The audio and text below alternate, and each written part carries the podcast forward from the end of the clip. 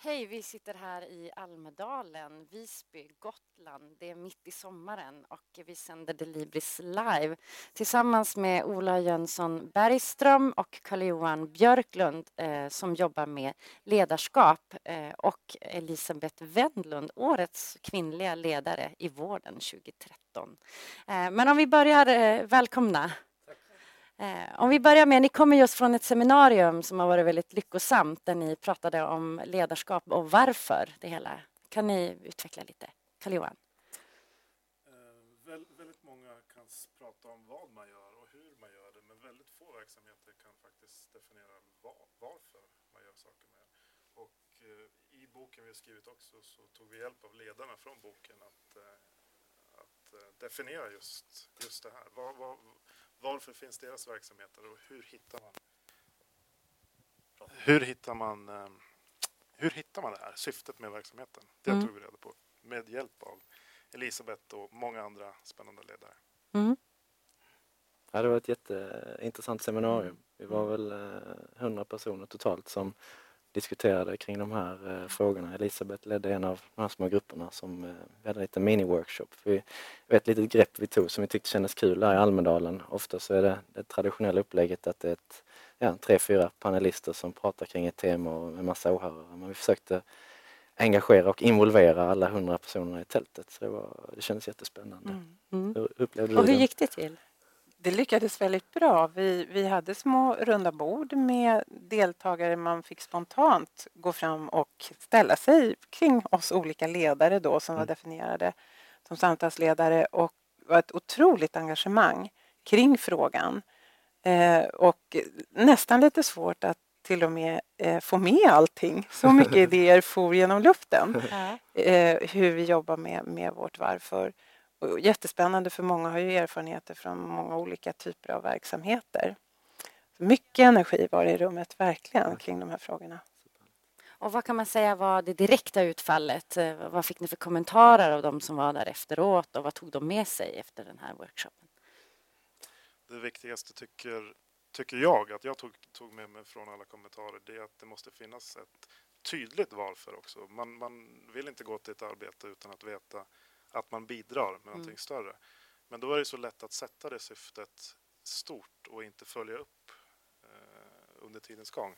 Så det, det kom fram väldigt mycket att man måste verkligen mäta, leva, leva efter det dagligen. Måste in i systemet. Det måste, alltså kulturen och hela systemet i verksamheten måste på något vis eh, byggas kring det här syftet annars så, så får det inte fäste. Så det är väl en annan insikt att det är svårt. Mm. Mm. Och att det måste upprepas ständigt. Att det, är, det är ju verkligen färskvara det här med syfte och värderingar. Alltså man måste leva det ständigt och det är ju där ledarskapet blir så viktigt. Mm. Att man just lever det här hela tiden. Och det här eh, grundar sig egentligen i den bok och de intervjuer med hundra svenska ledare som ni har gjort. Mm. Ehm, det här är då eh, boken. Jag ska se. Så, hundra svenska ledare berättar och så är det inspiration. Eh, en resa i ledarskap. Eh, om man tittar på vad var syftet med att ni ens startade det här arbetet som det faktiskt är att skriva en bok? Mm. Ola? Ja, det finns för många tankar men eh, för det första vill vi lyfta ledarskapet. Det har skrivits massa böcker men vi tycker att det finns eh, så himla många duktiga ledare i Sverige som Elisabeth och vi var nyfikna på att se vad alla möjliga eh, ledare har och tänker och har lärt sig genom åren kring ledarskapet. Så därför gick vi ganska brett då och tog som Elisabeth då ledare inom, inom vården eller inom offentliga myndigheter och verksamheter men också inom kultur och idrott, olika förbundskaptener och chefer inom då ja, kultur, kultur och allt till museichefer till Kai Pollak som regisserade eh, Så som i himlen såklart till då eh, näringslivet med, med börs men också chefer för lite mindre eh, verksamheter och eh, lägre nivåer. Och det kändes viktigt att låta, låta dem berätta och eh, uppdraget var ju såklart att hitta fanns det några gemensamma nämnare oavsett då mm. vilka, vilket område man kommer ifrån. Mm. Eh, det var vi nyfikna på att ta reda på. Mm. Och hur tycker du utfallet blev, Karl-Johan?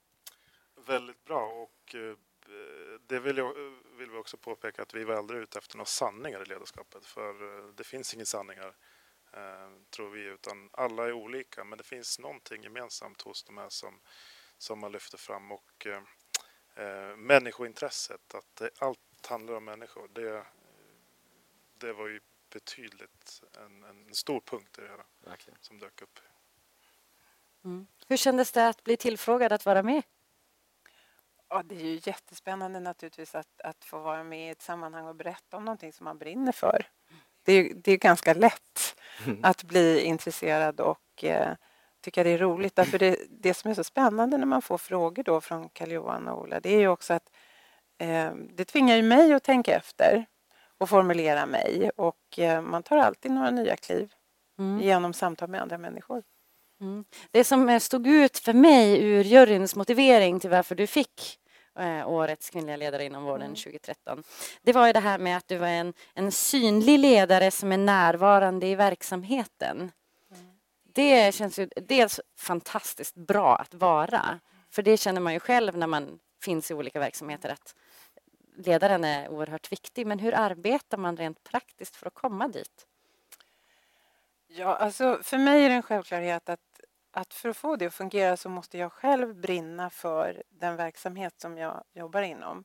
Ehm, jag måste veta att jag varje dag går till jobbet för att vi ska göra en bra vård. Sen har vi olika uppgifter för att, att kunna ge den bra vården.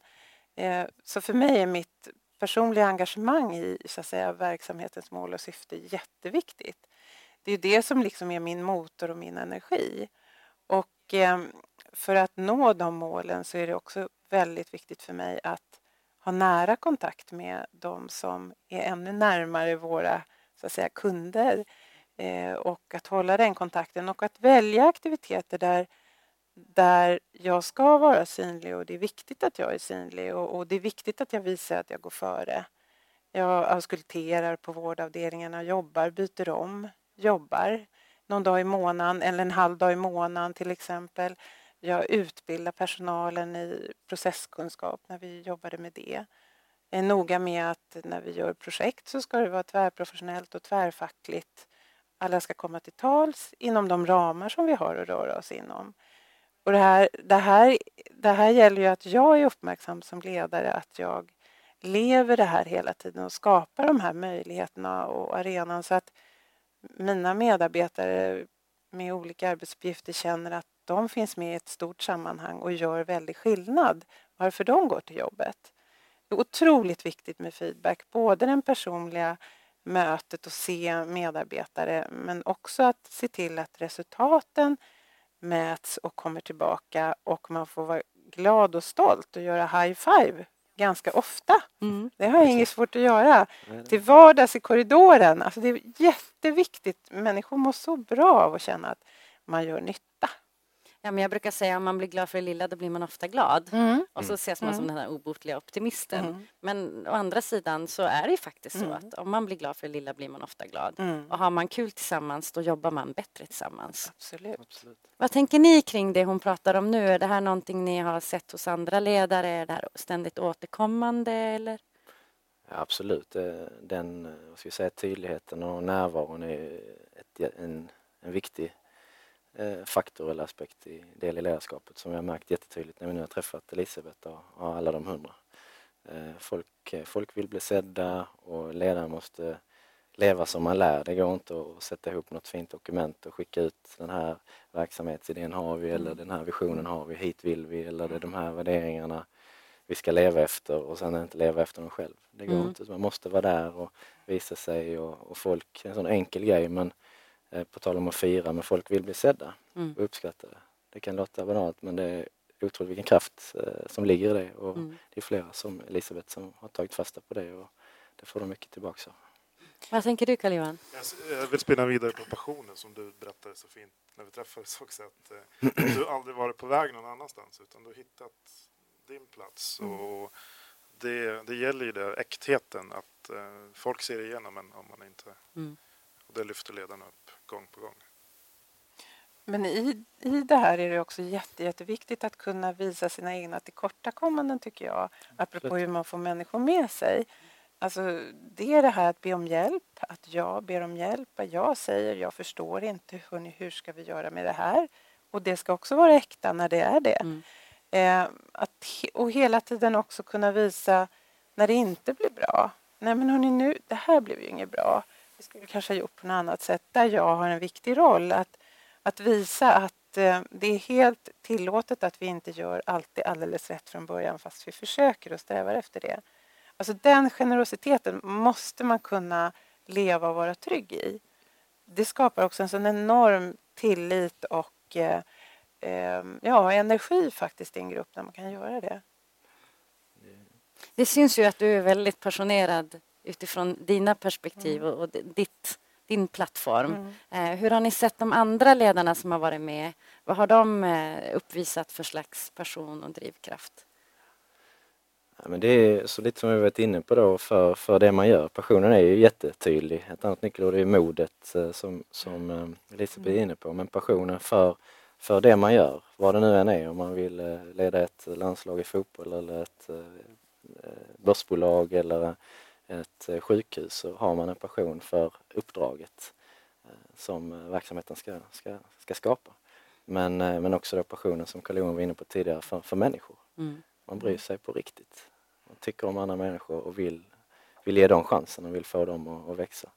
Det är en av de absolut tydligaste passionerna som, som skiner igenom tydligt i våra, i våra samtal. Mm. Det är en iakttagelse också som är ganska eh, återkommande att man, eh, det har varit en switch någon gång att eh, man har strävat kanske för sin egen skull men någon gång har det kommit ett läge att det här handlar ju inte om mig utan det handlar om alla andra. Mm. Eh, vilket kan vara en enorm kraft men också väldigt jobbigt och ensamt för ledarskap är ju ensamt i, i, i, i många fall. Och hur ska man arbeta för att det inte ska vara så ensamt där uppe på toppen som alla pratar om? Vad tror ni? Jättebra Dels ett- fråga. Jättebra fråga, men dels ett stöd utifrån men också Mm. det som eh, Elisabeth poängterar att uh, försök inte vara felfri Nej. och då lättar ju trycket väldigt mycket. Mm. Och Och- respekten och tilliten. Våga ta hjälp och få folk involverade i organisationen och hitta folk som kan stötta en och göra det tillsammans. Som sagt, det handlar inte om ledaren själv Mm. utan det är ju de i verksamheten som ska få det att hända. Och sen tror jag också det är många som tar upp ledarna vi har träffat om stödet eh, hemma och, och stödet runt omkring att ha några utvalda, vet många som lyfter fram som har andra personer som de, som de kan gå till och, och, och bara prata. Det är väl en annan iakttagelse som vi har märkt att när vi har suttit ner med alla er att det ändå finns ett behov och att folk tycker det, det har någon slags, eh, jag vet inte vad vi ska kalla det, läkande effekt att faktiskt sitta med någon som lyssnar på riktigt och, och ställer eh, de rätta frågorna och finns där som ett stöd. Det tror jag är, är värdefullt. Men också att ha en realistisk bild av sig själv så att säga. Jag menar, eh, verksamheten ska inte stå och falla med mig så att säga.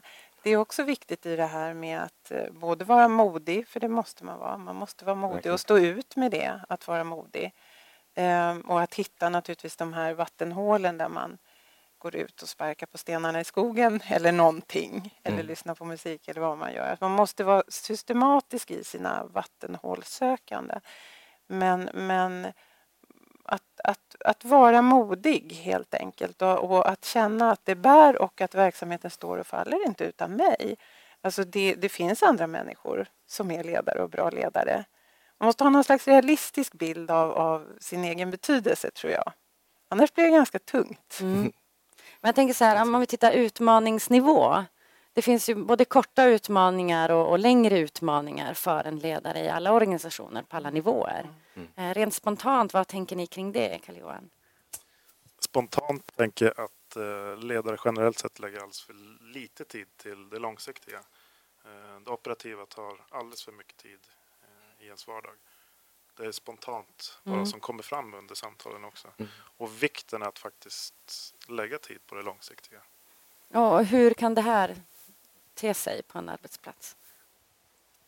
Eh, va- vardagens operativa uppgifter eh, och eh, jag Ledaren tänker- är alldeles för spontant involverad också i på det möten, arbetet, Hur möten alltså. fungerar i, i Mm. verksamheter. Mm. Att, eh, väldigt många möten är just operativa och inte den här långsiktiga strategiska och att man är påläst innan möten och tar det för steg framåt. Mm. Det är väl lite också på något vis systemet nu. Vi sitter här i Almedalen och mycket politiker på plats. Så det är någonting i systemet som på något vis inte känns helt sunt. För det är så otroligt mycket fokus på, det vet ju du, det vet alla, spelar ingen roll vilken verksamhet man leder så, så är det liksom, det ska levereras idag och imorgon och, och nästa vecka och nästa kvartal och så vidare.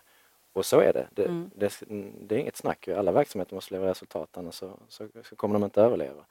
Men det, det är oproportionerligt och det är någonting i systemet som borde eh, skapa drivkraft åt, eh, åt det längre, eh, längre perspektivet. Och, och varför tror ni att vi inte har vridit det här? Om vi är så medvetna om den här eh, dels svårigheten för höga chefer att det blir för mycket operativt fokus. Varför tror ni att det är så svårt för verksamheten att ändå bestämma sig för att styra om och låta högre chefer släppa delar av det operativa till förmån för det mer strategiska? Jättebra fråga. Jättebra fråga. Jag tror det ligger i det mycket Elisabeth sa. Eh, att eh, det gäller att inte tro att sin egen roll är fruktansvärt betydelsefull gentemot andras roller utan alla är med tillsammans och tilliten för människor att verkligen leverera mot ett långsiktigt mål. Men sen har vi ägarfrågan och hela den biten också. Hur, hur man jagar kortsiktiga resultat. Det tror jag Mm. också ligger mycket i, i det hela. Men förtroendet för andra som du nämnde som, som Mm. viktigt. Är Tillit. tillit. Men, men där hemligheten är ju där också att hitta de smarta metoderna att följa upp. Jag menar, det går ju att effektivisera även uppföljningar. Absolut. Och uppföljningsmetoder, det är ju det vi pratar om. Att det gäller att kritiskt granska det och fundera över hur man följer upp och vad man följer upp. Alltså jag menar, tid finns aldrig. Tid finns aldrig och alltid. Alltså det, Och tid är egentligen det enda vi har. Ja. Så jag menar, om vi, inte, om vi inte systematiskt lägger in tid för det strategiska arbetet, då är vi ju illa ute. Eh, och det känns ju inte bra för någon egentligen att jobba så, inte för medarbetarna heller. Mm. Utan det är viktigt att, jag brukar säga det liksom att eh, för mig har det i alla fall varit väldigt viktigt att tala om att man bygger. Alltså man bygger, man måste vara så fruktansvärt envis. Nå så enormt fruktansvärt envis, verkligen. Och man, att inte hoppa från tuva till tuva utan vara nöjd med de små stegen, de små strategiska stegen. Vi vet vart vi är på väg. Det går inte fort men vi ska vara jättestolta och glada över så här långt har vi kommit. Mm. Så vi har en enorm förmåga i det här landet att hoppa från tuva till tuva. Det är faktiskt ett av våra större problem tycker jag. Därför att vi tror så snabbt på någonting nytt fast vi inte har utvärderat det gamla. Mm. Och det är verkligen inte att jobba med ständiga förbättringar. Och jag menar, vården har ju varit otroligt utsatt för det. Jag menar, skolan är ju en annan värld Mm. som har varit utsatt för det. Och, och, och det har vi inte råd med. Nej, alltså det jag tänker när jag ser på både vård och skolbranschen eh, det är just det här att det är så många som agerar reaktivt men eh, inte proaktivt. Eh, och när man frågar dem men hur kan det här komma sig? Eh, jag jobbar ju med PR så att mig kallar de ju in ungefär när det är för sent. Eh, och då eh, frågar jag men jobbar ni inte proaktivt? Har ni inte lagt några strategiska planer för det här och det här och det här? Nej, vi har inte tid med det. Och det här tycker jag är ju dels en, en brist för företaget i sig men också för samhället. För att det ser ju nästan likadant ut överallt enligt min uppfattning. Hur ser ni på det? Jo, men det, jag håller med absolut. Det lä- läggs alldeles för mycket tid på det som ska hända och det släcks för mycket bränder och eh, för få, man lägger för, för lite tid helt enkelt på att förebygga det och skapa sunda, sunda verksamheter som bygger på rätt system och processer och de här Mm. målen och de här eh, ja, kriterierna eller prioriteringarna som ska ligga till grund för, för att bygga det. Det För en, en anledning som jag, eller en utmaning som man kan tänka sig högre chefer har, det är just att delegera till lägre nivåer. Lägre chefer eller ledare inom verksamheten. Och just det här att inspirera och uppmuntra och lyfta andra ledare under sig i en verksamhet är ju en gåva om man har naturligt. Men hur, hur kan man tänka om man inte riktigt vet hur man ska göra? Karl-Johan? Ehm, jag tror mycket på, som Elisabeth sa också, tydligheten i, i, i riktning, i, i styrmedel, i, i hela paketet. Men också att vara där hela tiden för, eh, inte bara lämna en uppgift och eh, gå därifrån utan vara ehm, ledaren som ger förutsättningar hela tiden och är närvarande. Och, och, eh, det krävs verktyg. Verktyg kanske inte är rätt ord men det krävs förutsättningar för att lyckas och då måste man vara där. Mm. Alltså den här strukturen ska man liksom inte underskatta när det gäller verksamhetsplaner och långsiktiga mål och huvudstrategier och uppföljningar. Och uppföljningar kan vara eh, ganska dynamiska tillställningar där man, där man i samtal följer upp de olika resultaten. Eh, för man ska komma ihåg att eh, vi säger lätt sådär att vi ska delegera. Ja, det är klart vi ska dela upp arbetet men det ska vara utifrån de, de, den karta vi har ritat tillsammans. Eh, man kan inte bara delegera.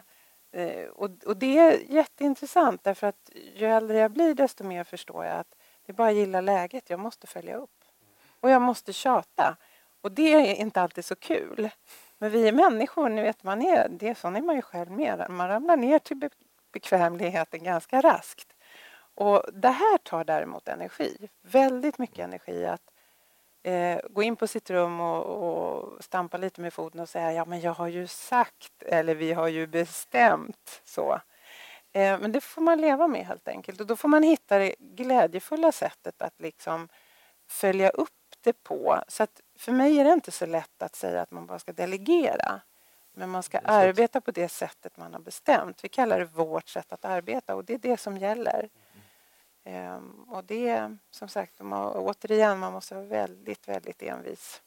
Och sen är det ju balansgången hela tiden från att vara tydlig och ge förutsättningar och säga vad som gäller men ändå ge folk den här tilliten och mm. ägarskapet. Mm. Så de känner mm. att okej, okay, det är jag som bidrar till mot den här mm. kartan som jag mm. har.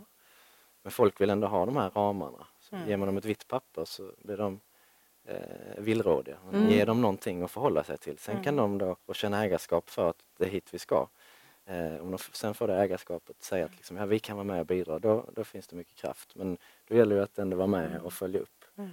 Eh, det var någon som sa att man måste kunna delegera utan att abdikera. Alltså att du ändå är där och bryr dig på riktigt och följer med dem på den, på den vägen. Som, men jag tycker en, en, fråga som vi var inne på här nyss när vi sa det här att man hamnar så lätt i det operativa. Alltså vi ska komma ihåg också till exempel vårdens värld och lärarnas, alltså skolans värld. Alltså det är en sån fruktansvärd kunskapsutveckling. Alltså det går så fort så att mm. det är väldigt många saker som man måste ta ställning till ganska snabbt. Som eh, de strategier man har lagt upp kan ganska raskt omkullkastas. Alltså det finns, det är en, det är en snabb det har jag funderat väldigt mycket över hur vi ska förhålla oss till den snabba kunskapsutvecklingen. Därför vi måste förhålla oss till den och den springer nästan före oss. Mm. Eh, och det där tror jag också, apropå det där hur vi ska ta hand om vårt samhälle och klara av att resurssätta på rätt sätt. Att hur ska vi välja i hela den här floran? Eh, så att säga, hur ska vi gå framåt? Det är inte så lätt. Nej, och någonting som jag reagerar på när jag läste om, om dig, Elisabeth, det är ju just det här att du säger att i, i din värld så din gräsrot det är ju patienterna. Mm. Och att patienterna har en outnyttjad kompetens. Mm. När jag läste det då tänkte jag direkt så här, ja, vi har alla googlat och vet exakt vad vi har för mm. diagnos innan vi kommer till mm. läkaren eller in till mm. vården. Eh, och det här är ju olika slags utmaningar och jag skulle vilja utveckla det lite.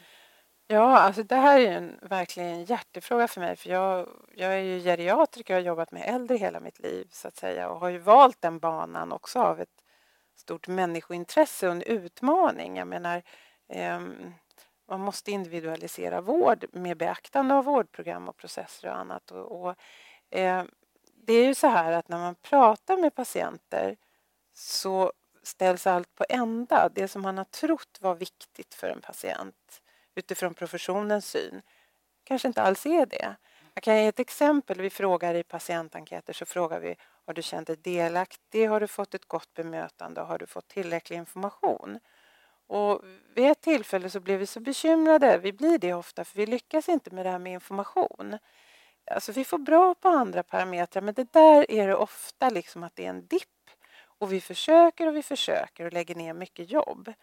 Och så satte vi oss ner med en grupp eh, pensionärer och så samtalade vi med dem om de här tre frågorna. Då sa de, för dem var det samma sak. Mm. Delaktighet, information och bemötande. Alltså som man ropar i skogen får man svar så att mm. säga. Men när det gäller patientens kraft så tycker jag dels är det naturligtvis att, att många patienter idag är mer pålästa men det är en sak. Vad jag också tycker är viktigt är att man i sin kommunikation med patient och profession så ska man kommunicera, alltså göra till gemensam egendom. Alltså man ska, du har din kunskap om din mm. sjukdom, du kan vara påläst eller inte, spelar ingen roll. Du har en kunskap om din sjukdom som är bara din. Jag har en generalistkunskap och de två kunskaperna ska mötas till någonting som blir rätt för den enskilde patienten. Och det här är en enorm utmaning och då kommer vi in på hela det samhällsutmaning vi har, att vi också i samhället har otroligt mycket, alltså vi har en väldig spridning i kunskapsläget rent generellt. Mm, ja, och i alla branscher. I, och det gäller alla branscher, det gäller Mm. hela samhället. Och där kommer ju vården naturligtvis få sina utmaningar och har sina utmaningar. Vi måste kunna samtala så att patienten, som egentligen betyder den tålmodige, vilket gör att jag nästan inte vill säga patient. Alltså, vi måste kunna få en...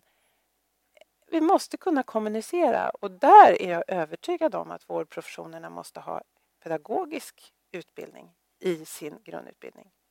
Och kommunikation kan Ja. jag tänka mig. Pedagogik och Ja. kommunikation. Alltså med pedagogik menar jag då att just kunna förklara mycket bättre. Ja. Eh, kan ni säga direkt att ni ser några exempel från andra branscher som ni har varit inne i eh, när det gäller just det här att ta tillvara på alla olika nivåer för det här företaget eller organisationen och, och ur ett ledarskapsperspektiv hur det stärker verksamheten? Ja, absolut, jag tror ledarskapet finns ju på, på alla nivåer och måste finnas på alla nivåer. Det är inte bara den yttersta ledaren som ska stå för det. Nej, jag tänker nämligen att jag som individ måste leda mig själv Absolut, så att vi alla är ledare. verkligen. Sen kan man ha en, en befattning Mm. eller inte, Mm. men att vi alla är ledare på något sätt. verkligen. Ja. Det är där kraften ligger i också. Om alla kan vara ledare i en verksamhet, tillåts vara ledare, så kommer det bli en extra kraft. Jag tänker i mötet med patienten till exempel så är, man ju, så är varje enskild medarbetare ledare. verkligen. Man har ett ansvar att, att ge bra svar på frågor, kunna informera bra och kunna ge råd när så behövs. Det är också att ta ett initiativ att leda, vägleda någon annan. Och det här är jätteviktigt. Man kan skapa så otroligt mycket trygghet. Jag tänker det måste ju läraren också i sitt möte med eleven göra. Man kan skapa så otroligt mycket trygghet i den mest krisartade livssituation vill jag säga. Det är jätteintressant att se just den kraften i mötet om man, om man använder det på rätt sätt. Alltså. Mm. Om vi kopplar tillbaka lite till boken igen. Eh, 100 svenska ledare berättar. Så tänker jag, eh, det här är ju en inspirationsresa i ledarskap. Och säg eh, att vi har en situation där en människa ska bli chef för första gången. Kanske för en ganska liten grupp människor, eh, men ändå chef officiellt med befattning och titel. Vad skulle ni vilja ge för råd till den människan? Karl-Johan? Att inte försöka spela en roll spontant. Att, eh, bara för att man får en, en, eh, en möjlighet att bli ledare så, så behöver inte det betyda att, att de, de andra ser dig som någon annan eh, än den du är. Eh, spelar ingen roll. Det, Var det själv. Ja, du får inte ta hans. Eh, Elisabeth, vad säger du? Ja, alltså jag måste faktiskt eh, fylla i här med Karl-Johan. Alltså det, det är det bästa rådet jag fått, det är att vara mig själv. Och att liksom lita till eh, min egen förmåga. Men då naturligtvis är det ju också, måste jag ju erkänna, då är det någon som har sett den förmågan hos mig. Och, och det är ju väldigt viktigt att få den möjligheten att träffa på människor som ser den förmågan. Och det är viktigt för mig nu också som ledare att se kommande ledares förmåga. Okej då, du kommer undan med det, men inte Ola. Ett annat råd. Ett annat råd. Eh, nej men det, jag måste ändå komma tillbaks till det för nog den största insikten vi ändå har fått att ledarskapet handlar inte om ledaren utan det handlar åt, åt de andra. Och det var som Carl-Johan berättade tidigare, det kanske inte är det lättaste att inse först. Man, oj nu är jag chef och nu vill jag prestera väl och de jag är chefer ska prestera väl. Men det händer om du börjar se, bry dig riktigt om de här personerna och låter dem växa och blomma ut och få dem att prestera. Då kommer det automatiskt gå bra för chefen också. Så om man kan ta ett steg tillbaks för sig själv, Eh, då, då tror vi det blir riktigt bra. Mm. Eh, och med det så ehm, tackar vi så hemskt mycket för att ni har varit med oss eller om ni ser på det här i efterhand. Eh, det gäller alltså att ha passion och att vara sig själv så kommer det mesta faktiskt att lösa sig. Och med det tackar jag från Almedalen idag.